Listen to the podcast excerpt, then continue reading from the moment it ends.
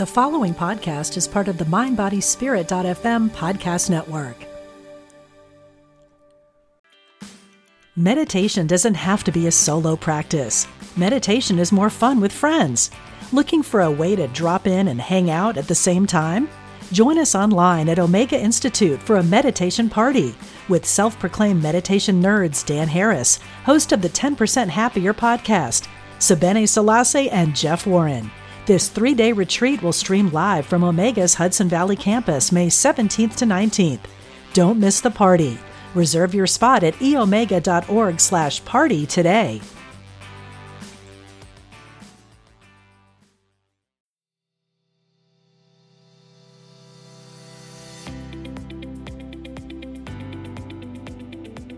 Change is the one constant in life. It is inevitable and it will happen to all of us at one time or another. Whether we like it or not, people and circumstances will change. We will get sick, loved ones will die, jobs will be lost, couples will grow apart, and children will move out. And when that happens, we are scared and sometimes lost. But here is the good news each one of us can write the next chapter of our life. No matter what we face, with the right mindset and unwavering tenacity, we can raise the curtain to a second act. I'm Joan Herman, and through my Change Your Attitude, Change Your Life brand and Second Acts, it is my mission to give you the tools, inspiration, and motivation to write the next part of your story. And what a story it will be!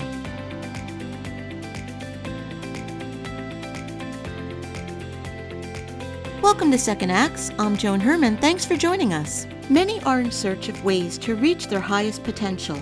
They want to be wise, strong, happy, and loving. According to today's guest, Dr. Rick Hanson, science is revealing how these ways of being are based on changes in our own nervous system, making them more attainable than ever before. He joins us today to explain the new neuroscience of awakening and how this can be an effective path to handling stress, healing old pain, feeling at ease with others, and understanding our natural goodness. Dr. Hanson is a psychologist, senior fellow of UC Berkeley's Greater Good Science Center, and a New York Times bestselling author.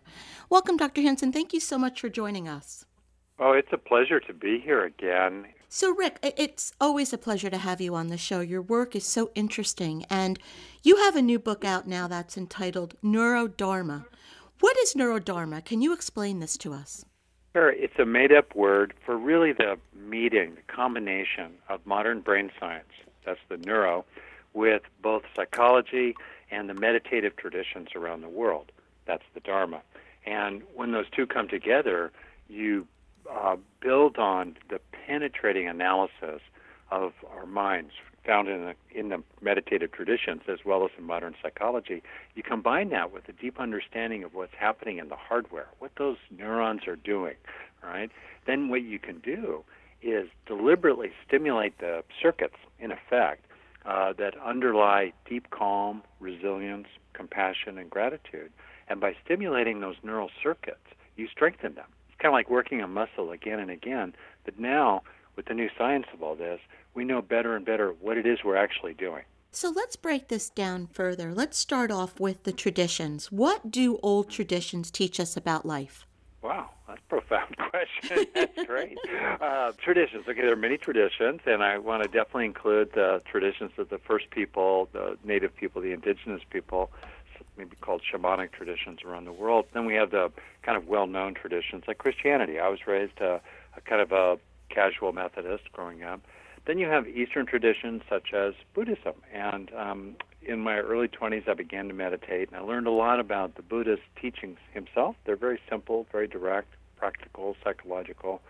Uh, those teachings, for example, say essentially that all of our experiences are changing.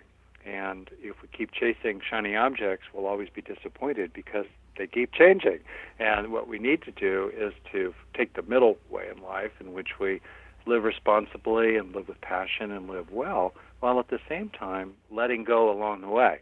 Well, sounds good, right? Harder to do in practice, actually, but that's for, that's an example of some good, for me, very useful teaching from a ancient wisdom tradition. What happens then when we combine the science of the brain with these old traditions?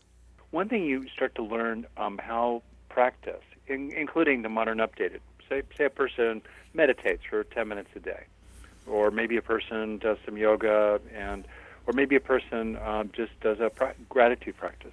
Increasingly, we're starting to understand the physical changes they leave behind, which then are really motivating. In other words, when you know that this thing that your maybe your well-intended partner has told you to do, honey, you need to take three breaths before you say something.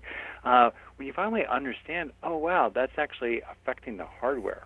That's producing a mechanical kind of result inside me. You get more motivated. Another example is you start realizing that we've got some, you know, well-intended uh, features in our brain that are more like bugs today. One is called the negativity bias. That's because as we evolved, Mother Nature wanted her little babies to be very scared of bad things and, you know, kind of motivated for good ones. But these days, we have a brain that's like Velcro for bad experiences, but Teflon for good ones. It's a design feature of the brain. It was a feature back in the Stone Age, but today mm-hmm. it's like a bug. So we can compensate for that by not um, overly ruminating, especially these days. It's so easy to get caught up in kind of negative rumination inside your head, much like you might feel sort of trapped in your physical setting where, where you're sheltering in place. So if you ruminate a lot and um, you know worry about things or get resentful about things, you are reinforcing those neural traces inside your brain. And when you realize how vulnerable you are to that, it's another good motivator to not ruminate so much. And I think everything that you're talking about today and the timing of your book, it couldn't have been better because as you said, we're sheltering in, we're we're living in such uncharted territory, fear and anxiety and mental health issues and uncertainty. Really incorporating these practices with what we know about the brain, it, it just couldn't come at a better time. I really appreciate you noticing that. Um, so there's perennial wisdom, and it's perennial, so it's always evergreen on the one hand. On the other hand, that wisdom is not just for one week a year when you're at yoga camp or for exotic characters in caves somewhere high in the mountains. Um, it's for everyday life. It's for, okay, how can we grow strengths inside and how can we use the strengths we, we've grown, uh, like grit or gratitude or a wider perspective or a sense of uh, contentment even with what we have? How can we bring these seemingly lofty capabilities into everyday life? They're very applicable. And I think uh, about, for example, uh, one thing recently that came out of the book, The New Brain Science of It All, is to appreciate the ways in which when we're bothered by something, we really narrow our view. We, we form a kind of tunnel vision. Research shows that if instead you try to back up, get a sense of your body as a whole as you breathe, then get a sense of the room as a whole, all right, and then maybe even extend your gaze sort of out toward the horizon, what that does inside your brain is it calms down verbal chatter. It calms down uh, what's called mental time travel, where you're you know worried about the future or lost in the fa- in the past. It brings you right into the present to widen, to get this sense of things as a whole. It also reduces the sense of self, me, myself, and I, my precious, right? And it gives you a, a really nice foundational feeling of a kind of spacious calm from which you can deal with your challenges. You know, I've done a lot of rock climbing, and one thing you just don't want to move, especially on tricky ground, is move from a shaky footing or a shaky handhold. You want to move from one solid hold to another. Uh, and so, in this way, as we calm down, as we work the breath, as we light up the circuits I talk about in the brain of, let's say, this wider view or other things, then we're much more able to function well uh, and um, take good care of ourselves and, and others too. And Rick, I, I, want to back up for a moment. For listeners that are not familiar with neuroscience, neuroplasticity, can you just explain to us how all of the things that you're talking about, how they actually impact the brain? Because so many people have been taught that as you get older and you age, the mm. brain degenerates and you lose function, but but the science is actually showing something different. That's really right. Um, so there are multiple sort of mechanisms, really interesting, uh, that are un- that underlie any kind of learning, any kind of development. So maybe someone learns how to, you know, make spaghetti sauce a little better. Well, something in your brain had to change for you to be able to get better at that. You learned how to do something better. Similarly, when we learn how to be more patient with other people, or we learn how to feel more of worth in our own innate being, not arrogant, but not feeling inadequate, or ashamed of ourselves or broken in some way. When we grow in those ways, something must change in the brain. So the physicality of that is that in our heads we have about 85 billion neurons amidst another 100 billion or so support cells. There are a lot of them, and the neurons are connected to each other, uh, about several thousand on average connections each. That gives us a network inside our heads of several hundred trillion little microprocessors all sparkling away. And they connect with each other in a variety of ways. For example, as a person learns to be, I'll give you a concrete example. As a person learns to be more mindful and more patient, typically what happens is they literally build neural tissue behind their forehead, part of the brain that is involved in top down um, kind of executive regulation of ourselves, uh, reminding ourselves to, you know, take those three breaths before you speak in anger. Um, also, as people become calmer um, and um, you know more resilient, there's greater uh, tissue also grown in a part of the brain called the hippocampus, uh, which uh, is uh, calms down the alarm bell of the brain, the amygdala. And in the amygdala, this alarm bell that watch out for this or that uh, uh, actually gets more regulated as people become more mindful and calmer. So it's it's circuitry in a funny kind of way. It's like tuning your car, uh, and that tuning happens partly by new connections forming physically between neurons, even within minutes. Existing connections get altered for better or worse, um, and also there are changes in the expression of genes inside the neurons. Um, blood starts flowing to regions that are really busy. It's like muscles get bigger because they, you know, mm-hmm. they need more blood flow. So parts of the brain for example, that are involved in mindful self-awareness, calming, and compassion. Those all, you know, get more capillaries bringing blood to them. Uh, even there's greater coordination among parts of the brain. Uh, you know how we sometimes have the feeling that we're being pulled in two different directions by two different horses inside us, uh, pulling our buggy in the opposite directions. And what happens, um, let's say, with these practices, is that parts of the brain that are not being properly coordinated with each other thus supporting that sense of inner conflict, they start operating more in harmony with each other. So it's sort of like the whole team inside you is working together. So those are, there are other major uh, mechanisms, but that's a good summary. And the takeaway is really hopeful for everybody, including people like me in my mid 60s.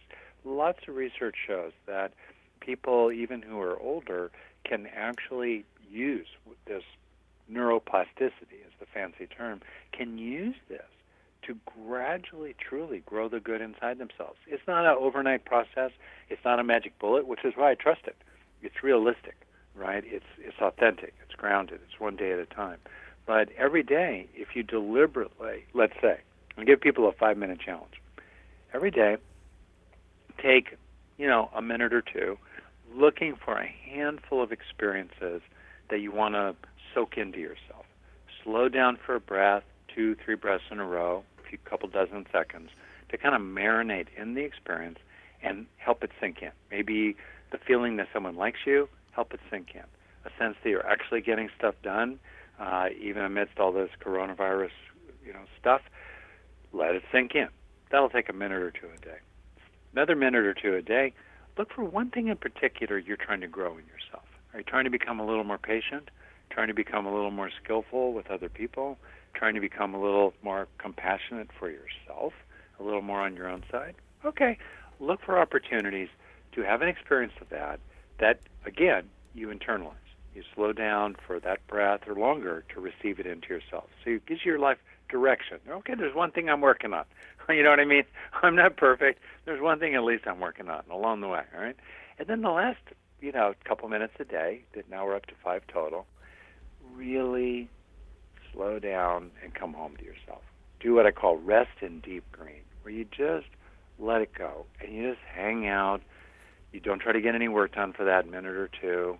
You just stay present with yourself, maybe stay aware of the feeling of breathing, help your body calm down, and try to open into an underlying feeling of gratitude and calm and connection, lovingness, warm heartedness with other people. That's our resting state. That's our home base. But we spend so much time driven from home, it can become the habit of inner homelessness. So that's my five minute challenge. Everybody has those five minutes. They're spread throughout the day, um, and yet if you do them one day, it'll change your day. If you do them for a week in a row, other people will start to notice that there's a real shift in you, and that's just five minutes because the brain is so quick. It can grow. It can change rapidly. And the words that you have been repeating are slowing down, being mindful.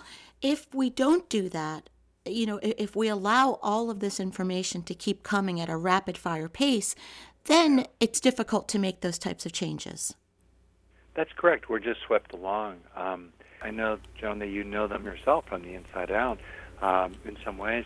These are, I think, the essence of self reliance. They're old school. The worse it gets around you, the more important it is to grow strength inside you, right? That's mm-hmm. classic. And um, so we are called to a personal responsibility, and we are called to getting control of our minds at least a little bit, instead of, as you say, being distracted by one thing or another, or swept along by one thing or another uh, over the course of our day. And um, if you think about it, if people value uh, being the boss of their own mind, you know, these days people are saying, "Well, you're not the boss of me." Well, are you the boss of yourself? Right? you know, inside your core, are you the boss of yourself? Or in a healthy sense, can you? Are you autonomous? Are you, you know, who's the captain of your ship, right? And uh, and it, you know, or are you just being swept along by other currents around you? Also, besides autonomy, do you value competence? Do you value skillfulness? Well, uh, are you skillful with your own thoughts and feelings? And we have the opportunity every day to become a little more skillful with our thoughts and feelings and to exercise that sacred autonomy that we have in the core of our being. And along the way, become more self reliant, more resourceful, because we're more full of resources inside for the sake of others as well as ourselves. And all this is hardwired into your own brain, into your own nervous system if you use the methods that I lay out in the book, which are backed up by tons of uh, research that's buried in reference notes in the back.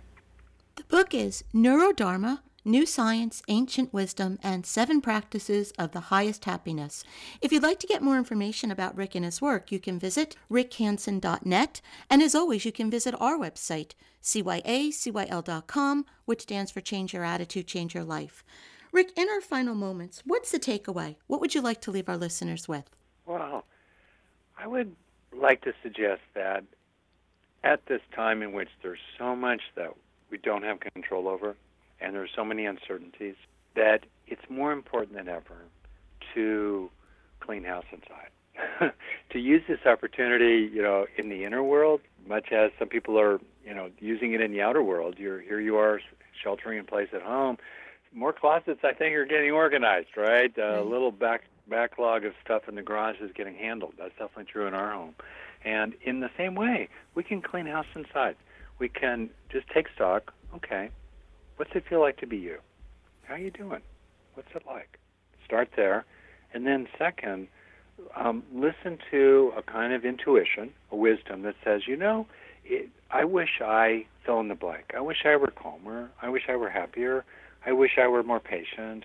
I wish I didn't worry so much about what other people think. Okay, now you have a goal. What do you want to grow? What do you want to heal? How do you want to develop? And then, through the fantastic, profound power of self directed neuroplasticity, you're taking charge of the brain change process inside yourself. Every day gives you opportunities to experience whatever you want to grow.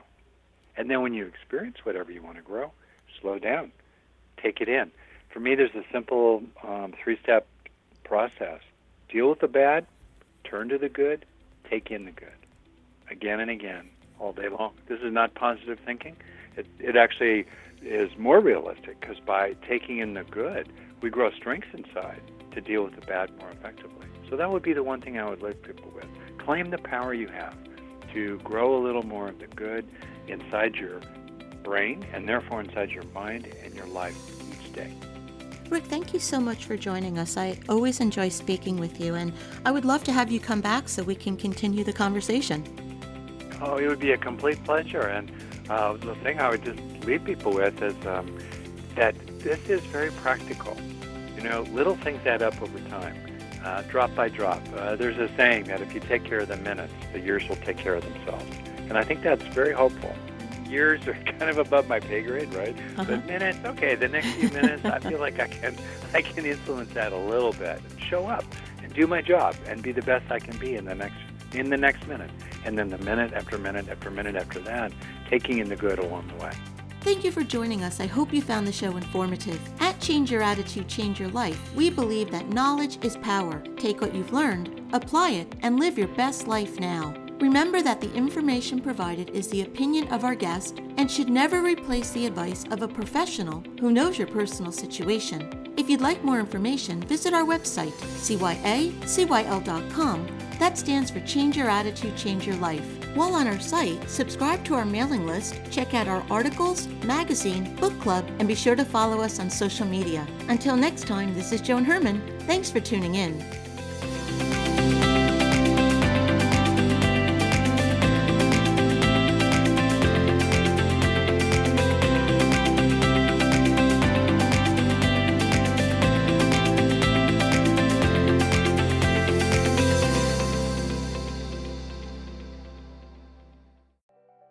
I'm Michelle Phillips, a celebrity makeup artist, beauty expert, self confidence coach, and Hay House author. My podcast, Beauty and Beyond, is the place for women navigating the challenges of the aging process. Listen in for my professional advice as well as my expert guests as we share valuable tips, practical tools, and empowering resources to help you not only look amazing, but also live an amazing life part of the MindBodySpirit.fm podcast network and available wherever you get your podcasts.